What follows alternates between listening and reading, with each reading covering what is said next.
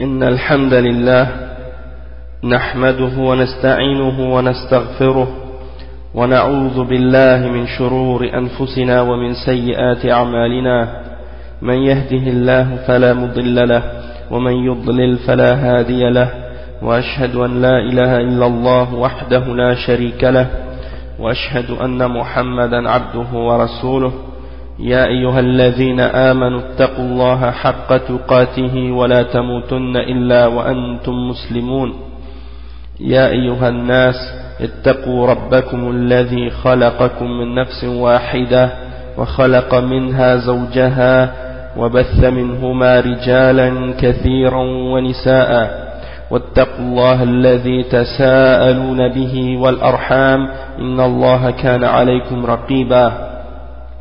يا أيها الذين آمنوا اتقوا الله وقولوا قولا سديدا يصلح لكم أعمالكم ويغفر لكم ذنوبكم ومن يطع الله ورسوله فقد فاز فوزا عظيما وإن خير الكلام كلام الله وخير الهدي هدي محمد صلى الله عليه وسلم وشر الأمور محدثاتها وكل محدثة بدعة وكل بدعة ضلالة وكل ضلالة في النار أما بعد donc aujourd'hui Inch'Allah on commence le troisième cours dans euh, le livre du Cheikh Al-Fawzan Durusun min al-Qur'an al-Karim et qu'est-ce qu'on va faire aujourd'hui c'est qu'on va commencer l'interprétation ou l'explication ou le tafsir en arabe de Surah Al-Baqarah étant donné qu'on a terminé tafsir Surah Al-Fatiha la semaine passée donc là on commence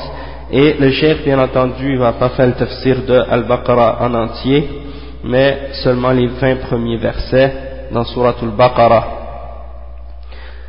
donc le chef il dit الدرس الثالث تفسير الآيات العشرين الأول من سورة البقرة donc c'est les 20 premiers versets de Surah Al-Baqarah Non. Donc, le frère, il, euh, le cheikh, il dit quoi Il dit tamhid, introduction. Hein, c'est comme une petite préface qu'il fait. Il dit هذه السورة الثانية في المصحف هذه السورة الثانية في المصحف c'est la deuxième surah dans le mushaf تسمى سورة البقرة لأن الله سبحانه وتعالى ذكر فيها قصة البقرة التي أمر بنو إسرائيل بذبحها لمعرفة قاتل القتيل الذي اشتبه في قاتله نعم donc le cheikh il dit que elle s'appelle Al-Baqarah c'est-à-dire la vache pourquoi parce que Allah subhanahu wa ta'ala dans cette surah il a mentionné l'histoire de la vache que Allah subhanahu wa ta'ala leur a ordonné ou avait ordonné à Bani Israël de dégorger dans le but d'arriver à connaître le tueur qui avait, fait, qui avait tué une personne et dont on ne connaissait pas réellement euh, le coupable. Donc Allah subhanahu wa avait ordonné de tuer cette vache. puis quand ils ont fini de l'égorger, bon, ils ont, au début ils ont refusé, puis ils ont argumenté beaucoup entre eux, puis finalement ils ont, ils ont fini par euh, tuer une vache. Donc, euh, au début, ils voulaient, Allah leur a ordonné de tuer n'importe quelle vache. Mais eux, au lieu de se soumettre et d'obéir à Allah subhanahu wa ta'ala, eh bien, ils ont commencé à, y refuser de suivre l'ordre et commencer à dire laquelle des vaches, décris-nous la vache, etc. Donc, en même temps, c'est qu'on voit leur euh, tempérament et leur attitude, c'est-à-dire l'attitude de ces gens-là de Bani Israël, qui est toujours d'essayer de, s'opposer au messager, puis de poser plein de questions, d'essayer de, euh, de se détourner du commandement et de l'ordre d'Allah. Donc Allah pour les punir de cette attitude-là de leur part, eh bien, il leur a, rendu la, chose de plus en plus difficile. Plus ils posaient de questions, plus ils se détournaient de l'ordre, eh bien, plus Allah leur donnait des descriptions d'une vache qui était plus difficile pour eux d'égorger et de sacrifier parce que c'était pour eux une vache qui allait être de plus en plus de valeur. Puis finalement ils l'ont fait hein, à la fin.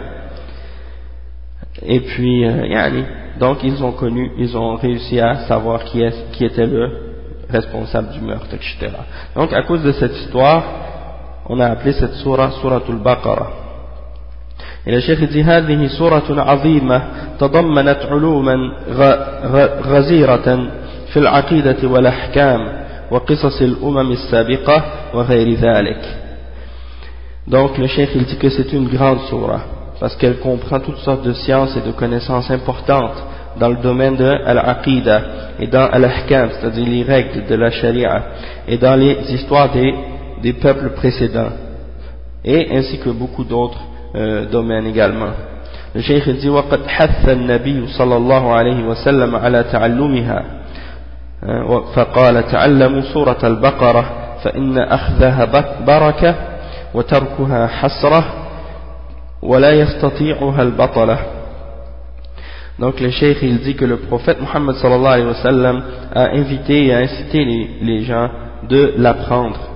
Et le, il a dit dans un hadith qui est rapporté par l'imam Ahmad selon Bouraïda qui dit apprenez surat al-Baqarah parce que celui qui l'apprend ou de l'apprendre c'est une baraka, c'est une bénédiction et de l'abandonner c'est une hasra, c'est une perte. Et al-batala, ils ne sont pas capables, c'est-à-dire les shayatines, comme le cheikh il dit. Les shayatines, il dit, al-shayatinu la yastati'un al-baqa fil makan alladhi tuqra'u fihi surat al-baqara. Donc les diables, les shayatines, ils ne sont pas capables de rester dans un endroit où la surat al-baqara est récitée. Et euh, il mentionne un hadith qui dit وجاء في الحديث كما جاء في الحديث إن الشيطان ينفر من البيت الذي تقرأ فيه سورة البقرة le shaitan il s'enfuit d'une maison d'où euh, est, d'où est récité surat al-Baqarah c'est-à-dire s'il y a une maison dans laquelle on récite al-Baqarah le shaitan il s'enfuit de cette maison Et bien entendu, ce n'est pas uniquement de le, réciter, mais également de l'appliquer et de suivre ses règles et ses euh, prescriptions. C'est-à-dire, si tu fais juste réciter la surah dans la maison, hein, sans l'appliquer, sans suivre les règles de l'islam, bien entendu, le shaitan peut trouver d'autres moyens peut-être pour approcher. Et le, hadith est mentionné par l'imam muslim, et il est apporté selon Abu Huraira dans Kitab euh, Salat al-Musafirin, dans le chapitre de la prière des voyageurs.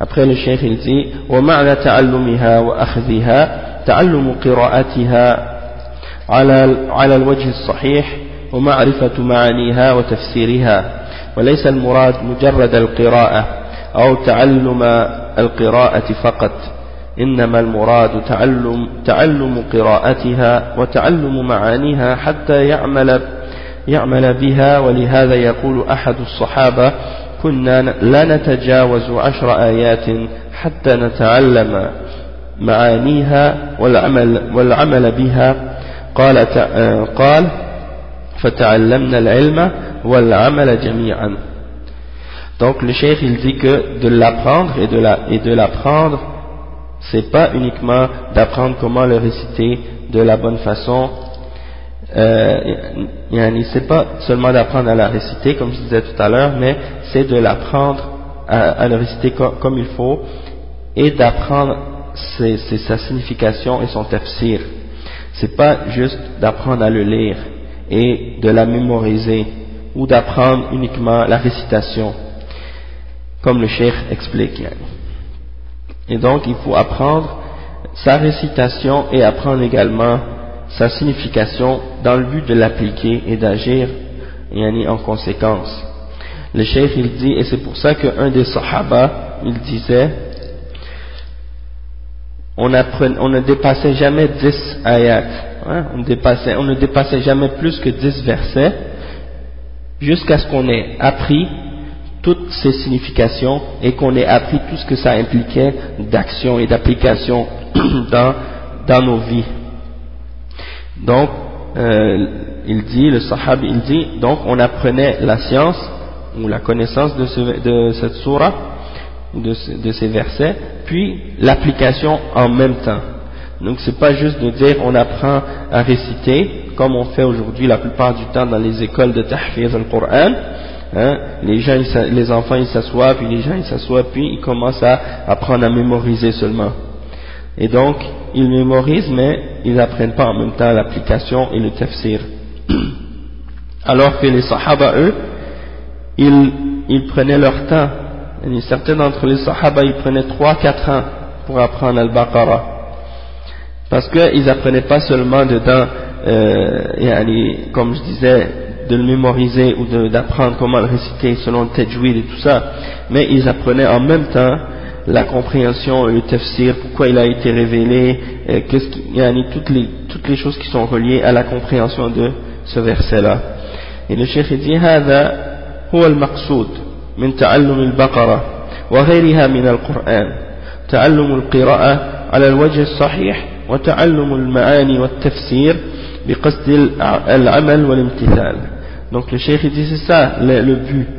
d'apprendre Al-Baqarah et d'autres surahs également dans le Coran.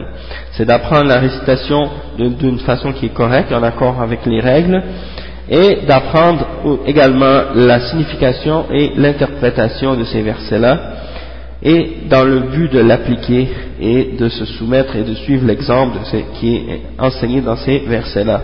Et l'exemple qu'on a mentionné de la parole d'un des Sahaba, c'est rapporté en fait par euh, un, grand groupe de différents sahabis, comme, euh, et c'est rapporté selon Abu Abdurrahman al-Sulami. Et c'est rapporté par Ibn Jarir al-Tabari dans son tafsir. D'accord? Et après le chef il commence à expliquer, il dit « alif » افتتح الله هذه السورة بقوله ألف لام ميم وهو من الحروف المقطعة. افتتح الله بها كثيرا من السور ومن هذه الحروف ألف لام ميم صاد ألف لام ألف لام ميم راء حاميم كفها يا عين صاد طه ياسين قاف صاد حاميم عين سين قاف. Donc tous ces euh, noms-là comme le cheikh dit que c'est des, lettres par lesquelles Allah subhanahu wa ta'ala a débuté certaines des, euh, des versets, des, chapitres dans le Coran.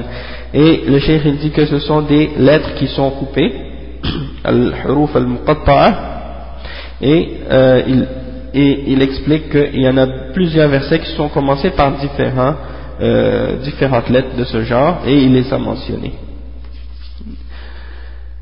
Ensuite, le cheikh il dit وقد اختلف العلماء فيها على, أقوال نقتفي منها بقولين. القول الأول ذهب الجمهور إلى أنها تمر كما جاءت لأنها مما استأثر الله تعالى بعلمه فلا يبحث عنها لأنه لا دليل على البحث فيها وتعيين المراد منها. Donc, le cheikh, il dit que les ulama ont divergé sur euh, ces lettres-là, c'est-à-dire ils sont divergés, euh, ils ont pris différentes opinions, il y a eu différentes divergences au sujet de euh, l'interprétation ou de la signification de ces lettres. Et le cheikh, il dit qu'on va se limiter à mentionner uniquement deux d'entre ces explications-là. La première, le cheikh dit al-qawl al-awwal, c'est la position de la majorité d'entre les ulama. Ils disent que la position au sujet de ces lettres-là, c'est-à-dire qu'on doit les, euh, ils disent qu'il faut les laisser telles qu'elles sont. Hein. on les laisse telles qu'elles sont venues, sans essayer de les de comprendre ou de les interpréter. Hein, comme, comme certains parmi les soufis qui donnent une, essaient de donner une interprétation mystique de ces, euh, de ces D'accord? Et ça, c'est euh, des gens, bien entendu, qui sont dans, le, dans, la déviation. Et ils se basent sur un de, de leurs principes qu'ils appellent al-kashf. Hein?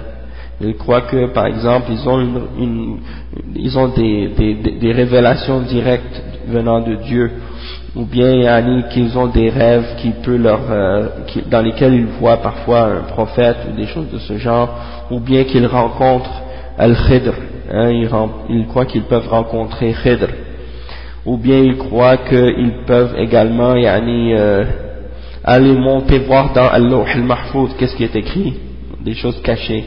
Donc ça c'est des exemples d'égarement de la part de ces gens-là, qui n'est pas fondé sur aucune preuve, ni du Coran ni de la Sunna. Donc ces gens-là, ils ont dépassé la limite au sujet de la révélation d'Allah. C'est pour ça qu'ils sont déviés. Donc, euh, le cheikh il dit que ça, ça fait partie, ces lettres-là, selon la position de cette, selon cette première position-là, c'est que ça fait partie de la connaissance qu'Allah a gardée pour lui. Et donc, il ne faut pas essayer de rechercher à trouver une, euh, une, une, interprétation ou euh, une, signification à ces lettres, parce qu'il n'y a pas de preuve. Hein. Et, et, donc, c'est inutile de chercher à trouver une interprétation ou une signification euh, au sujet de ces choses-là. Deuxièmement, le Cheikh dit « Al-Qawl al-Thani, inna hadhihi al-huruf » إلى إعجاز القرآن وأن الله سبحانه وتعالى أنزل هذا الكتاب أو أنزل هذا القرآن مكونا من من حروف من هذه الحروف التي ينطق أو ينطق بها العرب ويخاطبون بها ومع هذا لم يستطيعوا أن يأتوا بمثل هذا القرآن أو مثل سورة أو آية منه فهذا إشارة إلى الإعجاز. Donc le cheikh il dit que la, deuxième position c'est que ces lettres-là sont pour montrer en réalité le miracle du Coran. Et donc, le cheikh dit que Allah il a fait descendre ce Coran qui est composé de ces lettres hein, que les Arabes utilisent pour parler et yani, pour s'adresser les uns envers les autres. Donc, euh, malgré le fait que, par exemple, ils utilisent ces lettres-là, c'est des, simples lettres, alif, lam, mim, etc. Donc, toutes ces lettres-là, c'est avec ça que le Coran est composé. Hein, et euh, Allah subhanahu comme on sait, il les a, euh, il les a, il leur a fait une, comment on dit en français, un défi. Il leur a lancé un défi aux Arabes de venir et d'amener un verset pareil, s'ils sont capables, composé de ces lettres-là, hein, et ils sont pas capables. Comme le cheikh il dit, ils sont pas capables de venir avec un Coran semblable, ou même une surah pareille, ou même une ayah pareille. Donc ça, ça montre que c'est un miracle. Le cheikh dit, ولهذا في الغالب إذا جاءت هذه الصور أو هذه هذه الحروف إذا جاءت هذه الحروف يأتي بعدها ذكر القرآن كما في سورة كما في هذه السورة. ألف لام ميم ذلك الكتاب لا ريب فيه هدى للمتقين.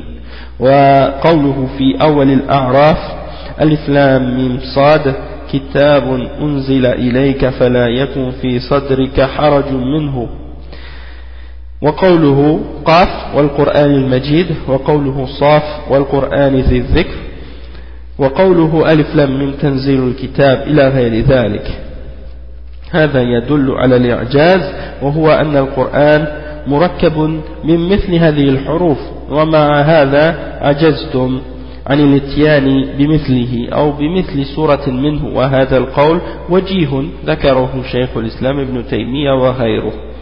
Donc le cheikh il dit que, en général, lorsque on trouve ces lettres dans le Coran, on trouve que juste après, Allah subhanahu wa ta'ala mentionne le Coran, il parle du Coran. Hein. Donc c'est comme par exemple dans Surah Al-Baqarah, lorsqu'on lit par exemple Alif Lam Mim, tout de suite après, Allah il parle du, du Coran, il dit « la fi, » c'est-à-dire ce livre, hein, il n'y a aucun doute à son sujet, c'est un guide pour les pieux. Et dans Surah Al-A'raf par exemple, au tout début, on voit des lettres également comme Alif Lam Mim Sad et juste après Allah dit Kitabun Unzila Ilayka, hein, un livre qui a été révélé sur toi, c'est-à-dire sur le prophète Muhammad sallallahu alayhi wa sallam, fi minhu. Hein, faut pas qu'il y ait dans ton, dans ton cœur au sujet de cette révélation-là aucune euh, difficulté, aucune euh, difficulté à l'accepter parce que c'est la vérité et il ne faut pas qu'il y ait de doute, etc. dans ton cœur à son sujet. par exemple dans surat Qaf, Allah commence en disant il Majid, encore là c'est à propos du Coran et quand il dit Sad par exemple dans Surat wal Qur'an dhikr encore une fois ça mentionne le Coran euh, quand dans un autre exemple aussi Alif Lam Mim Tanzilul Kitab hein? Alif Lam Mim Tanzilul Kitab, c'est-à-dire le, livre est révélé, donc est descendu, etc.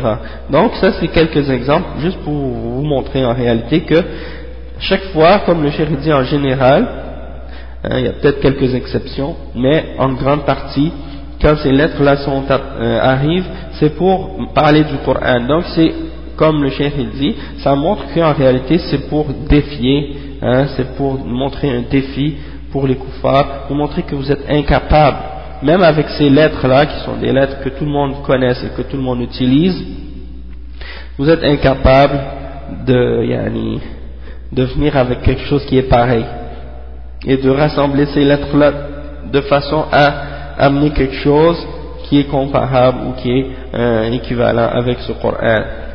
Et ça, c'est un, le chef dit que ça, c'est une bonne position hein, parmi les positions des ulama qui sont mentionnés par euh, des positions qui sont mentionnées par les ulama et ça ça a été rapporté et expliqué également par Sheikh al-Islam ibn Taymiyyah rahimahullah et d'autres également après le Sheikh il continue à expliquer il dit وقوله تعالى ذلك الكتاب ذا اسم إشارة واللام للبعد والكاف حرف خطاب إشارة أو أشار إلى الكتاب الذي هو القرآن إشارة تعظيم وإجلال أي الذي لا يشابهه غيره فهو أعظم كتاب نزل, نزل من الله سبحانه وتعالى.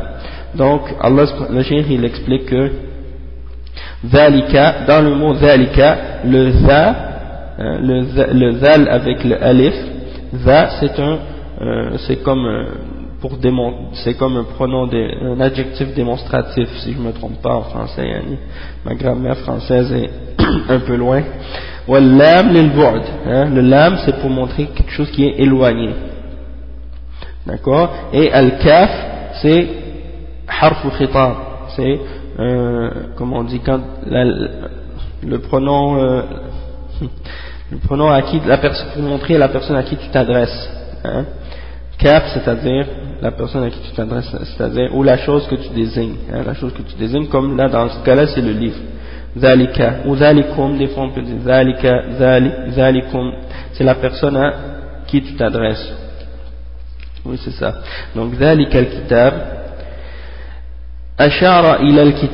Huwa al-Qur'an. Donc, Allah subhanahu wa ta'ala, il parle, il, démontre qu'il parle du livre et il, parle du, Coran et donc euh, c'est pour montrer le respect et euh, l'exaltation de ce livre, hein, pour montrer le respect qui est dû à ce livre. Euh, et c'est-à-dire que c'est un livre, il n'y en a aucun autre qui lui ressemble Et c'est parmi les plus grands livres qu'Allah subhanahu a fait révéler, ou qui ont été révélés de la part d'Allah subhanahu wa ta'ala. Après il dit, ثم قال لا ريب فيه نفى عنه الريب والريب الشك فلا يتطرق إليه شك ولا يأتيه الباطل من بين يديه ولا من خلفه ولو كان من عند غير الله لوجدوا فيه اختلافا كثيرا donc le cheikh il dit que la rayba fi ça veut dire que c'est une négation du doute hein, parce que dans l'arabe dans la langue arabe ar-rayb c'est le doute chak et donc il ne faut pas qu'il y ait euh, dans ton cœur aucun doute à son sujet parce que la fausseté ne peut pas l'atteindre ni par devant ni par derrière, comme c'est écrit dans un verset dans le Coran. Et après, le chef il a mentionné le verset dans Surah An-Nisa, si c'était un livre qui venait d'autre que, que d'Allah subhanahu wa ta'ala, ils auraient trouvé dedans plein de contradictions. Donc le fait qu'il y ait une harmonie et qu'il y ait un accord du début à la fin dans ce livre et qu'il n'y ait pas de contradiction dedans, c'est une preuve que c'est un livre qui vient d'Allah subhanahu wa ta'ala et non d'un être humain. D'accord? Euh, Et donc on doit être convaincu de ce livre et on n'a pas le droit d'avoir un doute. Et le doute est équivalent à la mécréance. Hein. Le doute est équivalent à la mécréance. Donc il faut être convaincu de ce livre. Et après le chef dit وقوله تعالى هدى للمتقين c'est une guidance pour les pieux, pour ceux qui ont التقوى الشيخ dit هذه صفة ثانية للقرآن والهدى معناه الدلالة والإرشاد إلى الطريق الصواب إلى الطريق الصواب. فالقرآن فيه دلالة وإرشاد إلى إلى طريق الحق وطريق الجنة. والهدى كما ذكرنا ينقسم إلى قسمين هدى هدى دلالة وإرشاد وهدى توفيق وإلهام. أو هداية القلوب فهذا القرآن هدى للمتقين. Donc le cheikh dit que ça c'est la deuxième description. À propos du Coran, que c'est une guidance. Hein? Hein? Et c'est, comme le cheikh il l'a déjà expliqué dans le tafsir de Al-Fatiha, il dit que c'est une, euh, une guidance vers le droit chemin. Donc le Coran il nous montre, il nous oriente, il nous guide vers la vérité, et c'est le chemin vers le paradis. Et la guidance, euh, il y a deux, deux, catégories de guidance, comme on avait mentionné déjà, quand on a expliqué euh, le tafsir dans Ihdina Sirat al-Mustaqim, guide-nous vers le droit chemin dans Surat al-Fatiha, on avait mentionné qu'il y a deux formes de guidance. Une guidance qui est le fait d'orienter et de montrer aux gens le droit chemin, et une autre guidance qui est, c'est-à-dire de guider les cœurs et de donner à quelqu'un, euh, de le faire suivre la vérité, et ça, il y en a une qui peut être fait, la guidance d'orientation hein, et de montrer aux gens la vérité et le droit chemin, ça c'est quelque chose que tout le monde doit faire, tout le monde qui connaît la vérité, qui peut montrer aux gens le droit chemin, hein, le prophète et ceux qui ont suivi le prophète, sallallahu alayhi wa sallam, et tandis que l'autre aspect de la guidance, c'est uniquement Allah subhanahu wa ta'ala qui peut le faire. Donc, euh, ce, Allah subhanahu wa ta'ala a décrit ce Coran comme étant une guidance pour les pieux, hein, al-muttaqoun. Et le chef il dit que, il dit wal-muttaqoun jam'u muttaqin, wa huwa man ittasafa bit-taqwa.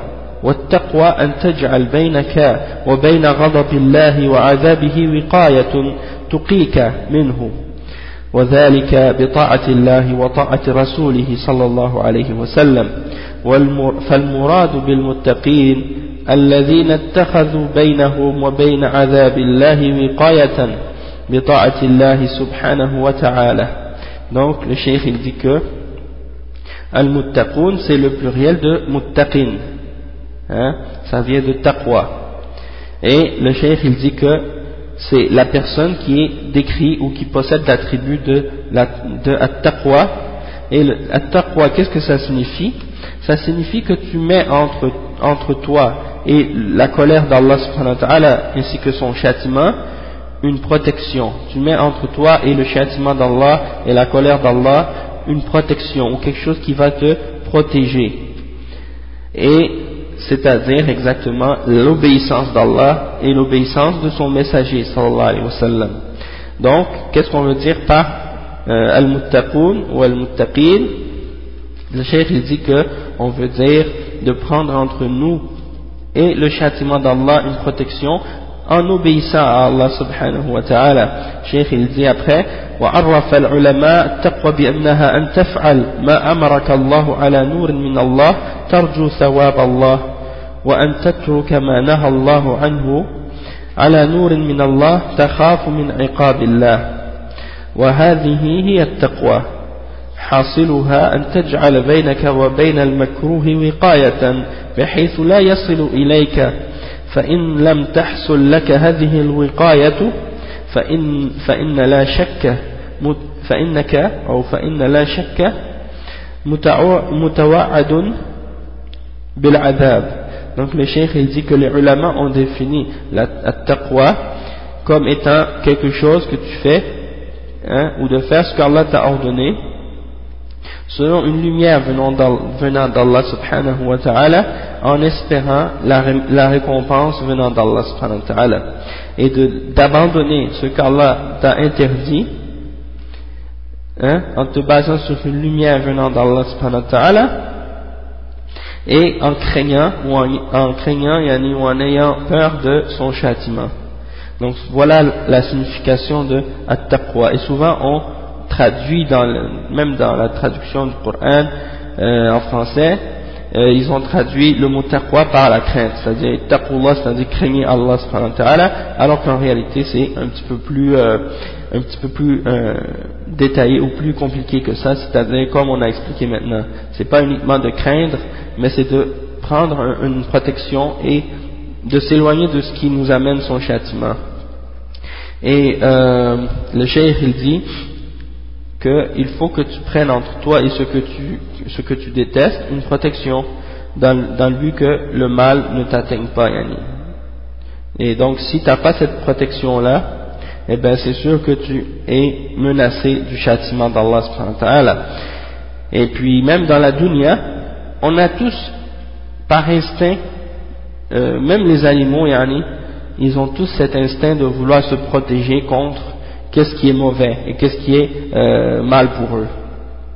Euh, quand, quand, il fait très très très chaud l'été, hein, les gens ont tout de suite instinctivement, sans même, sans même avoir besoin de réfléchir, ils savent qu'il faut qu'ils se euh, protègent de la chaleur, en, par exemple en allant dans un endroit qui est euh, moins chaud, comme par exemple sous l'air climatisé ou bien en dessous d'un arbre où il y a de l'ombre et du vent, hein, pour se rafraîchir ou rester à l'intérieur même, ou boire de l'eau, ou prendre une douche froide, ou quelque chose de ce genre. Donc, les êtres humains, instinctivement, ils cherchent toujours à se protéger contre quelque chose qui peut leur amener du mal. La même chose en hiver, quand il fait très très froid, surtout ici au Canada, et quand ça descend à moins 40, on voit qu'il faut absolument prendre une protection contre ce froid-là, soit en restant à la maison avec le chauffage, ou bien en mettant un, gros manteau chaud yani pour se protéger contre le froid lorsqu'on sort et avec des grosses bottes hein, et toutes sortes de gros vêtements en, laine ou en d'autres matières pour se protéger contre le froid. Donc si on fait ça dans la dunya et qu'on est capable de comprendre euh, rationnellement qu'il faut se protéger contre ces choses-là, donc si on est mu'min, hein, si on croit en al-ghaib et en al-akhirah, donc automatiquement on va prendre une protection contre qu'est-ce qui va venir après dans l'akhirah.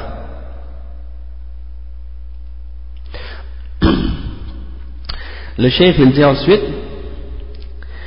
ولماذا خص المتقين بالذكر مع أنه هداية لجميع الناس كما قال في أثناء هذه السورة شهر رمضان الذي أنزل فيه القرآن هدى للناس أي لجميع الناس بمعنى أنه دل, دل الناس على الخير. فمن أراد الخير وجده ومن أعرض آه، قامت عليه الحجة. لأن الله هدى جميع الناس بمعنى أنه بين لهم ودلهم وأرشدهم. فمنهم من انتفع ومنهم من لم ينتفع. Donc le cheikh il dit pourquoi Allah a spécifié que c'est un guide pour les muttaqin, alors qu'en réalité, il a guidé tout le monde et que c'est une guidance pour tous les hommes. Comme, comme il dit par exemple dans cette surah, dans surah al-Baqarah, le verset 185, il dit, le, le, mois du Ramadan dans lequel on a fait descendre le Coran, qui est une guidance pour les hommes, hein, c'est-à-dire une guidance pour tous les hommes, c'est-à-dire que Hein, comme le chef il dit que ça montre à tout le monde, tous les hommes, ça leur montre le bien. Hein? Donc celui qui veut trouver le bien, il peut le trouver, et celui qui s'en détourne, alors la, preuve a été établie contre lui. Parce que Allah a guidé, dans ce sens-là, tous les hommes, dans le sens qu'il leur a montré, il, leur a, il les a orientés, il leur a expliqué et clarifié Hein? donc il y en a parmi les hommes qui ont profité de cette guidance et de cette, de cette euh, orientation, il y en a d'autres qui n'en ont pas profité. Après le cheikh il donne la réponse en disant والجواب أنه إنما خص المتقين لأنهم هم الذين انتفعوا به واهتدوا به أما غيرهم فإنما قامت عليهم الحجة وانقطعت معذرتهم حيث لم يبق لهم عذر عند الله سبحانه وتعالى donc le cheikh il dit que la réponse à cette question euh, c'est que Allah il a spécifié dans, ce, dans cette ayah que c'est les muttaqin qui sont guidés parce que c'est seulement eux en réalité qui, ont, qui profitent et qui, ont, qui, sont, euh, qui se laissent guider par euh, ce Coran c'est seulement eux en réalité qui profitent, c'est-à-dire ceux qui ont le taqwa. Ceux qui n'ont pas le taqwa, eh bien en réalité, ils n'en profitent pas puisque c'est une preuve contre eux. Ce sera, le Coran sera une preuve contre eux. Hein, comme le cheikh explique. Et donc leur excuse sera coupée. Ils n'auront plus d'excuses au jugement dernier. Euh, lorsqu'ils vont rencontrer Allah parce que tout avait été déjà clarifié. Non. Après, le chef, il commence à expliquer maintenant les catégories de personnes par rapport à la guidance au Coran, hein, la guidance du Coran. Donc, il y a trois catégories de, de, de personnes vis-à-vis -vis de la guidance du Coran, et c'est ça que le chef, il va expliquer. أقسام الناس أمام هداية القرآن ثم لما ذكر أن هذا القرآن هدى هدى قسم الناس أمام هداية القرآن إلى ثلاثة أقسام. القسم الأول الذين آمنوا به ظاهرا وباطنا وامتثلوا أحكامه أمرا ونهيا. والقسم الثاني الذين كفروا به ظاهرا وباطنا. والقسم الثالث الذين آمنوا به ظاهرا وكفروا به باطنا. Donc le cheikh il explique de façon résumer maintenant c'est quoi quelles sont ces trois catégories, puis il va détailler chacune d'entre elles hein, euh, avec les, explications et les détails et les preuves euh, dans ce qui va suivre. La première catégorie, c'est ceux qui ont cru au Coran, intérieurement et extérieurement, et qui ont mis en application ces règles, que ce soit des ordres ou des interdictions. Ça, c'est la première catégorie. Ce sont les mu'minun, les croyants. Al-qism ceux qui ont cru, euh, ceux qui ont mécru, hein, lazina kafaru bihi, ceux qui ont rejeté le Coran, intérieurement et extérieurement. D'accord? Ils n'y ont pas cru dans leur cœur et ils ne l'ont pas appliqué, hein, ni dans leurs actions, etc. Ça, c'est les kuffars. Et le troisième, la troisième catégorie, le chef il mentionne, il dit ce sont ceux qui ont cru extérieurement, mais qui ont rejeté la foi dans leur cœur ou intérieurement. Donc ça c'est la troisième catégorie et c'est les hypocrites, al-munafiqun. Donc le chef il explique la première catégorie. Il dit al-qism al-awwal. Pourquoi le, le chef il explique ça? C'est parce que justement dans Suratul Baqarah il y a il y a trois descriptions au tout début, hein, et c'est les trois descriptions des trois catégories qu'on vient juste d'expliquer. Donc, il commence par expliquer les, versets qui ont expliqué, premièrement, euh, qu'est-ce qu'on décrit comme étant les croyants. Al-Muttaqun, ceux qui ont At-Taqwa. Donc, euh, la première catégorie, c'est Al-Muttaqun, les gens qui ont At-Taqwa. الشيخ الجي ذكر الله فيهم ثلاث آيات وهي الذين يؤمنون بالغيب ويقيموا الصلاة ويقيمون الصلاة ومما رزقناهم ينفقون والذين يؤمنون بما أنزل إليك وما أنزل من قبلك وبالآخرة هم يوقنون. أولئك على هدى من ربهم وأولئك هم المفلحون. Donc le Cheikh il dit هذه ثلاث آيات تتضمن خمس صفات لهؤلاء donc le chef il dit que les premiers c'est les pieux et il y a trois versets dans le début de Surah Al-Baqarah qui décrit les mu'minun ou les al-muttaqun les ceux qui ont la crainte en Allah subhanahu wa ta'ala ces trois versets là sont euh, ceux qu'on a mentionnés c'est-à-dire ceux qui croient en al-ghaib et qui établissent la salat et qui donnent de ce qu'on leur a et qui donnent de ce que Allah leur a donné comme risque. Hein. Et ceux qui ont cru en ce que Allah a fait descendre au prophète Muhammad et qui ont fait descendre euh, et ce que Allah a fait descendre avant lui, c'est-à-dire les autres livres qui, ont été révélés précédemment, et qui croient en al de façon certaine. Euh, ceux-là sont sur une guidance de leur Seigneur et ceux-là sont ceux qui auront le succès. Donc ce sont trois versets qui comprennent cinq euh, sifat, cinq attributs pour ceux qui ont at-taqwa, ou qui croient en Allah subhanahu wa ta'ala. La première, الصفة الأولى يؤمنون بالغيب أي يصدقون بما أخبر الله أو أخبر رسوله عنه من الغيوب التي لم يروها وإنما صدقوا بها اعتمادا على خبر الله وخبر رسوله صلى الله عليه وسلم La première description, c'est qu'ils croient en Al-Ghaib, hein, et qu'ils donnent, hein, c'est-à-dire ils, ils, ils affirment leur foi en ce qu'Allah a dit, et ce que le messager également a, euh, les, leur a informé, des choses qui font partie de l'invisible ou de l'inconnu, qu'ils n'ont jamais vu avec leurs yeux. C'est-à-dire, ils disent, oui, ça c'est la vérité lorsqu'ils l'entendent. Hein? Euh, ils ont, ils ont cru en ces choses-là en se basant sur ce que Allah et son messager sallallahu alayhi wa sallam ont dit de ces choses-là. Et le cheikh dit wal ghaib kullu ma ghaba 'an an-nas min al-umur ومن العوالم الأخرى التي لم يروها وإنما أخبر الله عنها Donc le cheikh il dit que al-ghaib c'est quoi C'est tout ce qui est caché des hommes. Et yani, tout ce que les gens n'ont pas vu ou n'ont pas tout ce que sur quoi ils n'ont pas été témoins à son sujet. Parmi les choses du passé, hein, par exemple s'il y a des choses dans le passé qui se sont produites, qui se sont produites et qu'on n'était pas, on n'était pas témoin de ça et que ça n'a pas été préservé par écrit, on n'a pas aucun témoignage de ces choses-là, donc ça fait partie du rape. Hein, et les choses de l'avenir également, puisque l'avenir est encore plus caché de nous que le passé, hein, parce que c'est pas encore arrivé.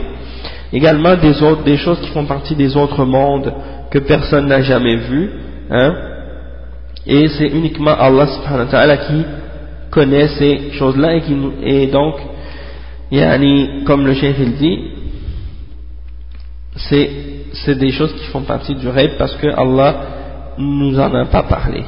Et si nous en a parlé, eh bien même si nous en a parlé, on en connaît uniquement euh, selon la limite de qu'est-ce qu'il nous en a parlé et on ne peut même pas aller, aller plus en détail ou connaître plus de choses par rapport à ces choses-là excepté ce qui vient d'Allah et de son prophète sallallahu alayhi wa sallam. Et le cheikh dit وأول الإيمان بالغيب الإيمان بالله سبحانه وتعالى وبأسمائه وصفاته وذلك لأن المؤمنين لم يروا ربهم في هذه الدنيا وإنما آمنوا به وعرفوه بآياته الكونية وهي مخلوقاته التي تشاهد في هذا الكون دالة على وجوده وعظمته وبآياته القرآنية المتلوة في كتابه المنزل وقبل ذلك عرفوه بالفطرة السليمة التي فطر الناس عليها والله تعالى هو الدليل على كل شيء ولا يحتاج إلى دليل ولا يحتاج إلى دليل على إثباته إلا من فسدت فطرته واجتالته الشياطين. Donc le cheikh il dit que euh, parmi les premières choses qui font partie de la foi en Al-Ghaib, c'est de, croire en Allah subhanahu wa ta'ala, en ses noms et ses attributs. Parce que, hein, le cheikh dit, parce que les croyants n'ont pas vu Allah subhanahu wa ta'ala dans cette dunya.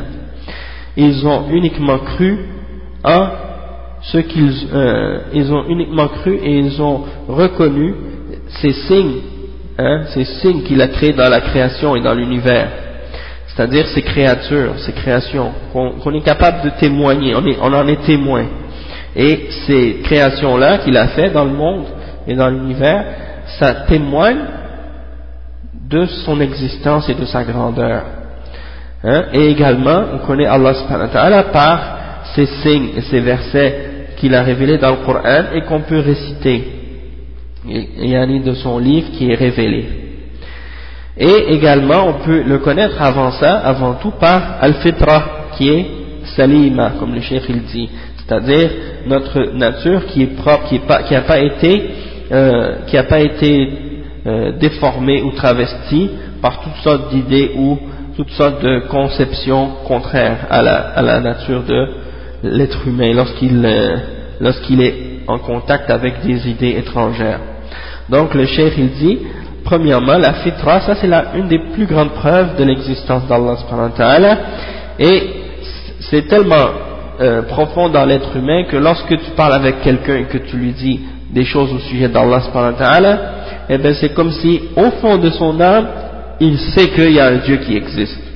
Et il le sent, il le ressent au fond de son, son, son cœur, au fond de son âme parce que ça fait partie de sa fitra. Hein, et donc il n'y a pas vraiment besoin on n'a pas vraiment besoin d'avoir toutes sortes de preuves rationnelles pour montrer l'existence de Dieu parce que son existence est connue de tous. Hein? C'est pas quelque chose que lorsque tu parles avec quelqu'un, tu lui dis Dieu existe, c'est pas quelque chose que tu as besoin de lui expliquer en détail, plus que ça, parce qu'au fond de son cœur, lorsque tu lui dis ça, qu'il y a un créateur et un être suprême qui a fait ce monde, c'est comme si au fond de lui-même, il comprend automatiquement qu'est-ce que ça signifie et il sent automatiquement au fond de son cœur que c'est vrai. Même si, comme le cheikh il dit, que plus tard il dit? Que c'est ceux qui ont rejeté ça, c'est uniquement par orgueil. Donc le cheikh il dit que ça c'est les gens qui n'ont pas compris ça, qui comprennent pas ça, c'est parce que leur fitra a été euh, corrompu par les shayatines, soit les shayatines parmi les djinns ou parmi les êtres humains. Ok, après il dit ومن الإيمان بالغيب الإيمان بالملائكة وهم المخلوقات التي يؤمن يؤمن بها العبد ولم يشاهدها le cheikh il dit qu'il faut croire en les anges également ça fait partie du raib de l'invisible et ce sont des créatures qu'on doit reconnaître et auxquelles on doit croire parce que Allah nous en a parlé, il nous a informé, il nous a dit qu'ils existaient, même si on ne les a pas vus. On doit y croire. كذلك الإيمان بالجن العالم الثاني مع الإنس فيؤمن, فيؤمن بهم العبد وإن لم يرهم لأن الله أخبر عنهم وأخبر عنهم رسوله صلى الله عليه وسلم le cheikh il dit que également il faut croire aux djinns c'est le deuxième monde qui est après le monde des hommes et euh, il faut croire en eux même si on ne les a pas vus parce que Allah nous en a, nous en a parlé il nous a parlé d'eux ainsi que son prophète sallallahu wa sallam, son messager الشيخ dit ensuite وكذلك الإيمان بالغيوب الماضية من أخبار الأمم السابقة فالمؤمنون بذلك فالمؤمنون بذلك ما شهدوا آدم ونوحا وإبراهيم والأنبياء وأقوامهم كعاد وثمود ولكن الله أخبر عنهم وأخبر عنهم رسوله صلى الله عليه وسلم وهم يؤمنون بذلك. Donc, le chef il dit que euh, également, il faut croire en les choses invisibles qui, ont rapport avec ce qui s'est passé dans le passé. Parmi les informations que Allah nous a données dans le Coran au sujet des nations précédentes. Donc il faut croire en ça, même si on n'a pas été témoin de ça euh, physiquement. Comme par exemple l'exemple de Adam, de Nuh, de Ibrahim et des autres prophètes et de leur peuple, comme Ad et Thamoud. Et, même si on n'était pas là pour voir qu'est-ce qui, qui, est arrivé, mais Allah nous en a parlé, il nous a révélé, il a révélé ça à son messager, et donc les croyants doivent croire en ça.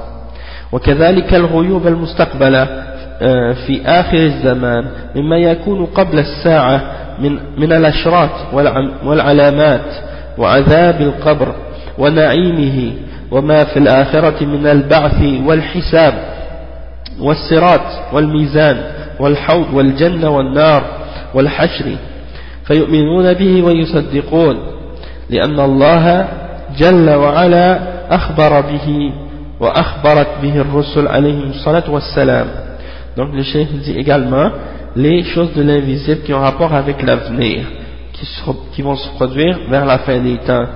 Parmi les choses qui vont se produire avant euh, avant l'heure dernier, comme par exemple les signes de la fin, de la fin des temps. Hein, et, par exemple également de croire au châtiment de la tombe ainsi que de ses délices et de croire à l'akhirah, qu'est-ce qui va se passer dans l'au-delà, par exemple? Le, fait qu'on va être ressuscité et qu'il y aura un jugement et qu'il y aura un sirat, on, aura à traverser un pont qui sera au-dessus euh, de l'enfer et qui sera plus fin, plus fin qu'un cheveu, plus affilé qu'une lame. Et il faut croire en al-mizan, c'est-à-dire la balance sur laquelle Allah va peser nos œuvres. Euh, hein, le, bassin dont les croyants vont pouvoir boire ce jour-là. Euh, et dont la longueur et la largeur est la, distance d'un mois et dont euh, les récipients qu'on utilise pour boire dedans sont plus euh, nombreux que les étoiles dans le ciel. Et dont le breuvage est plus blanc que le lait et plus doux que le miel. Et celui qui en boit il n'aura plus jamais soif hein, et de croire au, paradis et à l'enfer et à la résurrection. Donc on croit tous à ces choses-là parce que Allah et son messager euh, nous en ont parlé non. Euh, donc le cheikh il dit فهم يؤمنون بالغيب سواء أدركته العقول أدركته عقولهم أم لم أم لم تدركه والإيمان بالغيب مبني على التسليم لله لأن الغيوب لا يتوصل إليها بالعقل وإنما طريقها الإخبار donc le cheikh il dit que on croit en ça on croit au ghaib peu importe qu'on l'ait compris ou qu'on est capable de l'atteindre par notre raison ou non ou qu'on soit capable de comprendre ces choses qui font partie du ghaib de façon rationnelle ou non parce que de croire en al-ghaib ou de croire en l'invisible, c'est établi ou c'est fondé sur la soumission à Allah subhanahu wa ta'ala. Car l'information ou la connaissance euh, du ghaib, on ne peut pas y arriver par la, par la raison. C'est pas possible pour quelqu'un hein, de c'est pas possible pour quelqu'un d'arriver à connaître euh, comment est Allah subhanahu wa ta'ala ou yani, de connaître des choses au sujet d'Allah ou de connaître des choses à propos de l'akhirah ou de connaître des choses à propos de, euh, yani, de la, du rêve en se basant sur notre raison et notre, notre logique. Il faut uniquement se baser sur la révélation, sur qu'est-ce que Allah nous a dit de ces choses-là. أما الذي لا يؤمن إلا بما يوافق عقله وما يخالف عقله رفضه فهذا ليس بمؤمن le cheikh il dit en ce qui concerne celui qui ne croit que qui ne croit qu'à ce que son, sa raison accepte et ce qui est contraire à sa raison il le rejette alors celui-là n'est pas un, mu'min celui-là n'est pas un croyant il y a beaucoup de ces gens-là de nos jours parmi les groupes il y en a qui suivent la voie des Mu'tazila aujourd'hui hein, ils suivent la voie des Mu'tazila, ceux qui mettent leur aql devant un naql. Hein? Ils mettent leur aql, leur, leur, raison, au-dessus de la, de la révélation d'Allah comme un juge sur la révélation. Et donc ils disent, ce qui est d'accord avec notre raison dans la révélation, on l'accepte. Mais ce qui est en contradiction avec notre raison dans la révélation, on le rejette. Donc, ces gens-là, est-ce qu'ils ont soumis leur raison à, Allah subhanahu wa ta'ala? Est-ce qu'ils, donc, c'est comme s'ils ont dit, ma raison a précédence sur qu'est-ce qui est dans la révélation d'Allah subhanahu wa ta'ala. Et ça c'est un égarement, ça c'est un grand égarement. Et le cheikh il mentionne un verset qui dit, وقال تعالى pour décrire l'attitude des kuffars auparavant, hein, c'était exactement ça leur attitude, de rejeter la révélation en, prétendant que c'était contraire à la raison. Cheikh dit قال تعالى عن هؤلاء بل كذبوا بما لم يحيطوا بعلمه ولما يأتهم تأويله كذلك كذب الذين من قبلهم فانظر كيف كان عاقبة الظالمين hein? le cheikh il dit euh, ce verset là dans le Coran qui dit certes ils ont, euh, ils ont traité de mensonge ce qu'ils n'avaient pas, euh, ce qu'ils n'avaient pas complètement compris dans leur, de, ou qu'ils ils ont renié, ils ont traité de mensonge ce qu'ils n'avaient pas eu comme connaissance. leur connaissance n'avait pas été capable d'envelopper ces choses-là qui font partie du rêve, alors ils l'ont traité de mensonge. Et étant donné que ces choses-là, certaines choses ne sont pas encore établies ou ne sont pas encore produites, donc ils disent non, c'est pas vrai. Comme par exemple euh, le jugement dernier ou des choses de ce genre. Ils disent bon, ça, ces choses-là, on va y croire quand on va les voir, quand on va le voir. A des choses de ce genre. Il y a beaucoup de gens comme ça. C'est de cette façon-là que ceux qui étaient là avant eux ont également traité de mensonge la vérité quand elles leur sont arrivées. Regarde quelle a été la euh, conclusion de, ou la fin de ces injustes-là. Le Cheikh dit وأعظم منه ظلما وكفرا الذي لا يؤمن بالغيب أصلا ولا يصدق بما إلا بما يرى من المحسوسات. فهذا ملحد معطل كافر بالله ورسوله والذي لا يؤمن بالغيب لأن عقله لا يدرك لا يدركه هذا غير مؤمن. ولم يسلم لله تعالى ولا لرسوله. والعقل له طاقة محدودة وهناك أمور لا يدركها. ولا يطيقها وإنما يدرك أو يدرك, يدرك نعم وإنما يدرك بقدر طاقته فقط Donc le cheikh il dit Ça c'est parmi et il y a une chose qui est encore plus grave encore dans les dans l'injustice, dans la, la, mécréance, celui qui ne croit que qui ne croit pas au rêve du tout. Il croit uniquement à ce qui peut être euh, connu par ses cinq sens. Hein Donc celui-là c'est un mulhid, mu'attil, hein c'est quelqu'un qui a renié, hein, qui, est, un mulhid et un mu'attil. Il rejette la foi en Allah subhanahu wa ta'ala et il nie Allah subhanahu wa ta'ala et al-ghaib donc c'est un kafir, il ne croit pas en Allah ni en son messager, sallallahu alayhi wa sallam. Et celui qui ne croit pas au règles parce que sa raison n'est pas capable de le, de le comprendre ou de l'accepter, alors lui il n'est pas croyant, parce qu'il ne s'est pas soumis à Allah et à son messager. Et la raison, elle est limitée. La raison de l'être humain, elle est limitée. Et il y a beaucoup de choses que la raison de l'être humain n'est pas capable de comprendre, il ne sera jamais capable de comprendre parce qu'elle est limitée.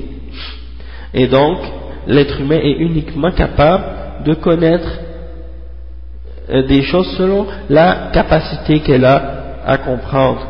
D'accord?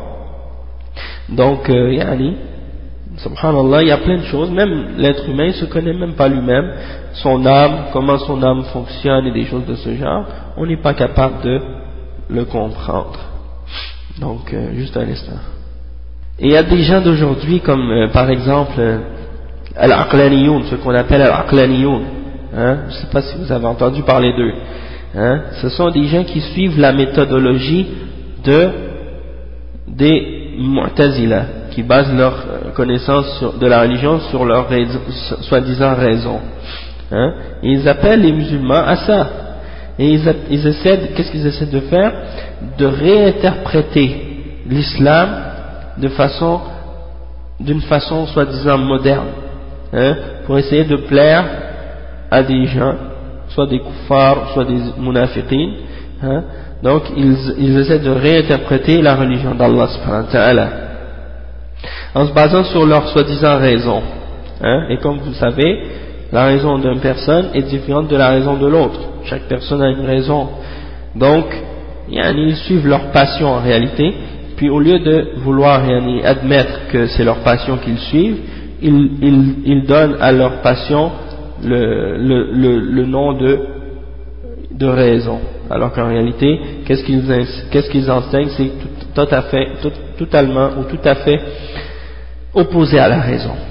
Hein? Parce que la raison qui t'a amené à accepter la révélation d'Allah en premier lieu, hein, cette raison-là qui t'a amené à reconnaître que Allah, Allah est là et qu'il a révélé le Coran et que le messager est un messager véridique, hein, celui qui a, cette raison qui t'a amené à reconnaître ça, hein, et qui t'a amené à te soumettre à la révélation, eh ben, elle doit t'amener à reconnaître que tu dois suivre et accepter tout ce qui vient d'Allah subhanahu wa ta'ala. Mais si par la suite tu dis oui, j'ai reconnu la base, j'ai reconnu le message, mais par la suite tu commences à choisir ce que tu aimes et ce que tu n'aimes pas, et à rejeter, à, rejeter ce qui, qui te fait pas plaisir, et accepter ce qui te fait plaisir seulement, donc ça c'est une contradiction, c'est une, une chose qui est totalement en contradiction avec la soi-disant raison que tu prétends. Parce que tu acceptes une partie en te basant sur la raison et tu rejettes l'autre partie en te basant sur la, sur la même raison. Et ça, c'est une contradiction. D'accord? Parce que si tu as accepté la base, tu dois accepter tout ce qui vient avec. Si tu, es en, si tu veux être en, euh, en harmonie ou si tu veux pas être en contradiction avec toi-même. Donc, ce qu'on appelle al-aqlaniyoun aujourd'hui, eh bien, ils sont en train de faire la fitna actuellement dans le monde musulman. Et leurs livres et leurs paroles sont répandus partout. Hein.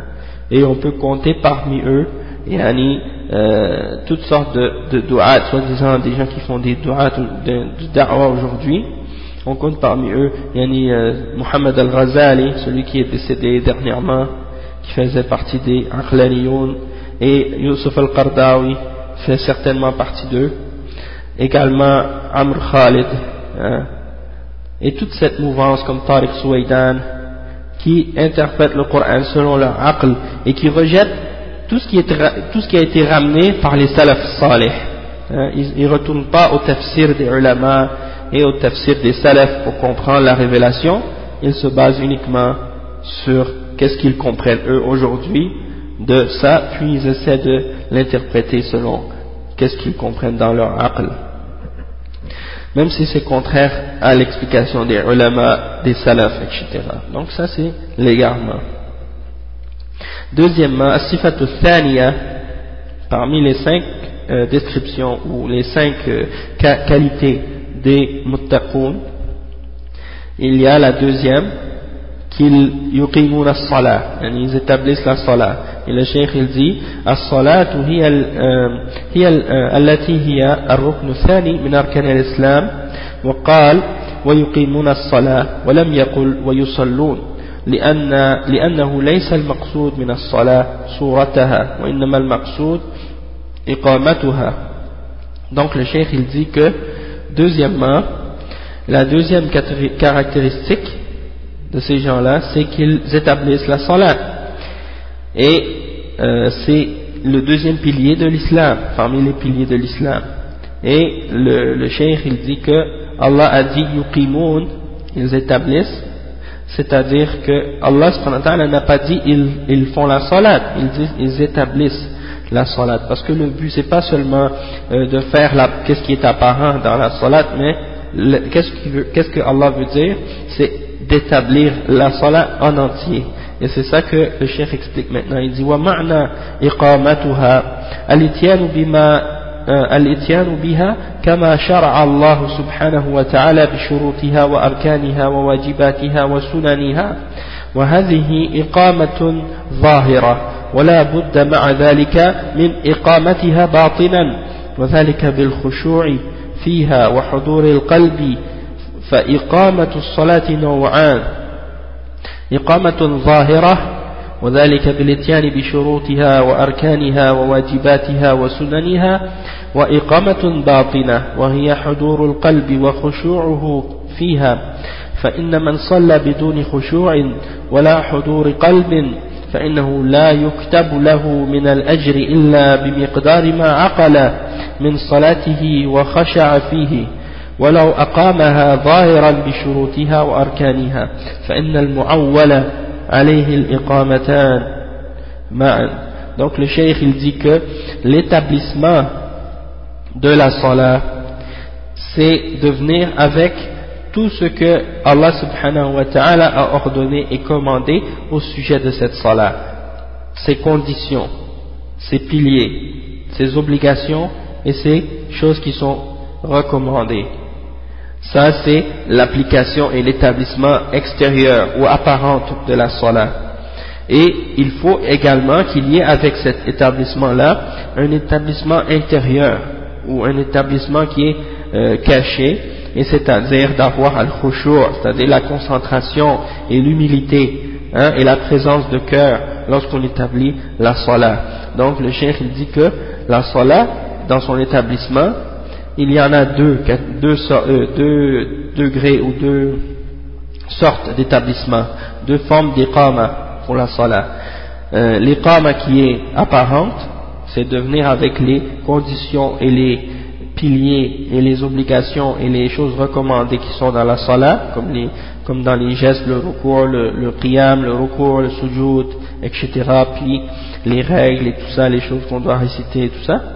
Et deuxièmement, iqamatun batina, c'est-à-dire un établissement qui est intérieur, c'est-à-dire d'avoir la présence de cœur, la concentration, et donc celui qui prie sans concentration, et, dont le cœur n'est pas présent, Allah ne lui écrit pas la récompense, excepté euh, pour la quantité euh, ou pour la portion de la prière qu'il a compris lorsqu'il a fait sa prière. Hein, S'il a prié dans sa prière puis que durant toute sa prière il a été absent et son cœur n'était pas présent, eh bien toute cette absence-là qu'il a fait, il n'aura pas de récompense pour.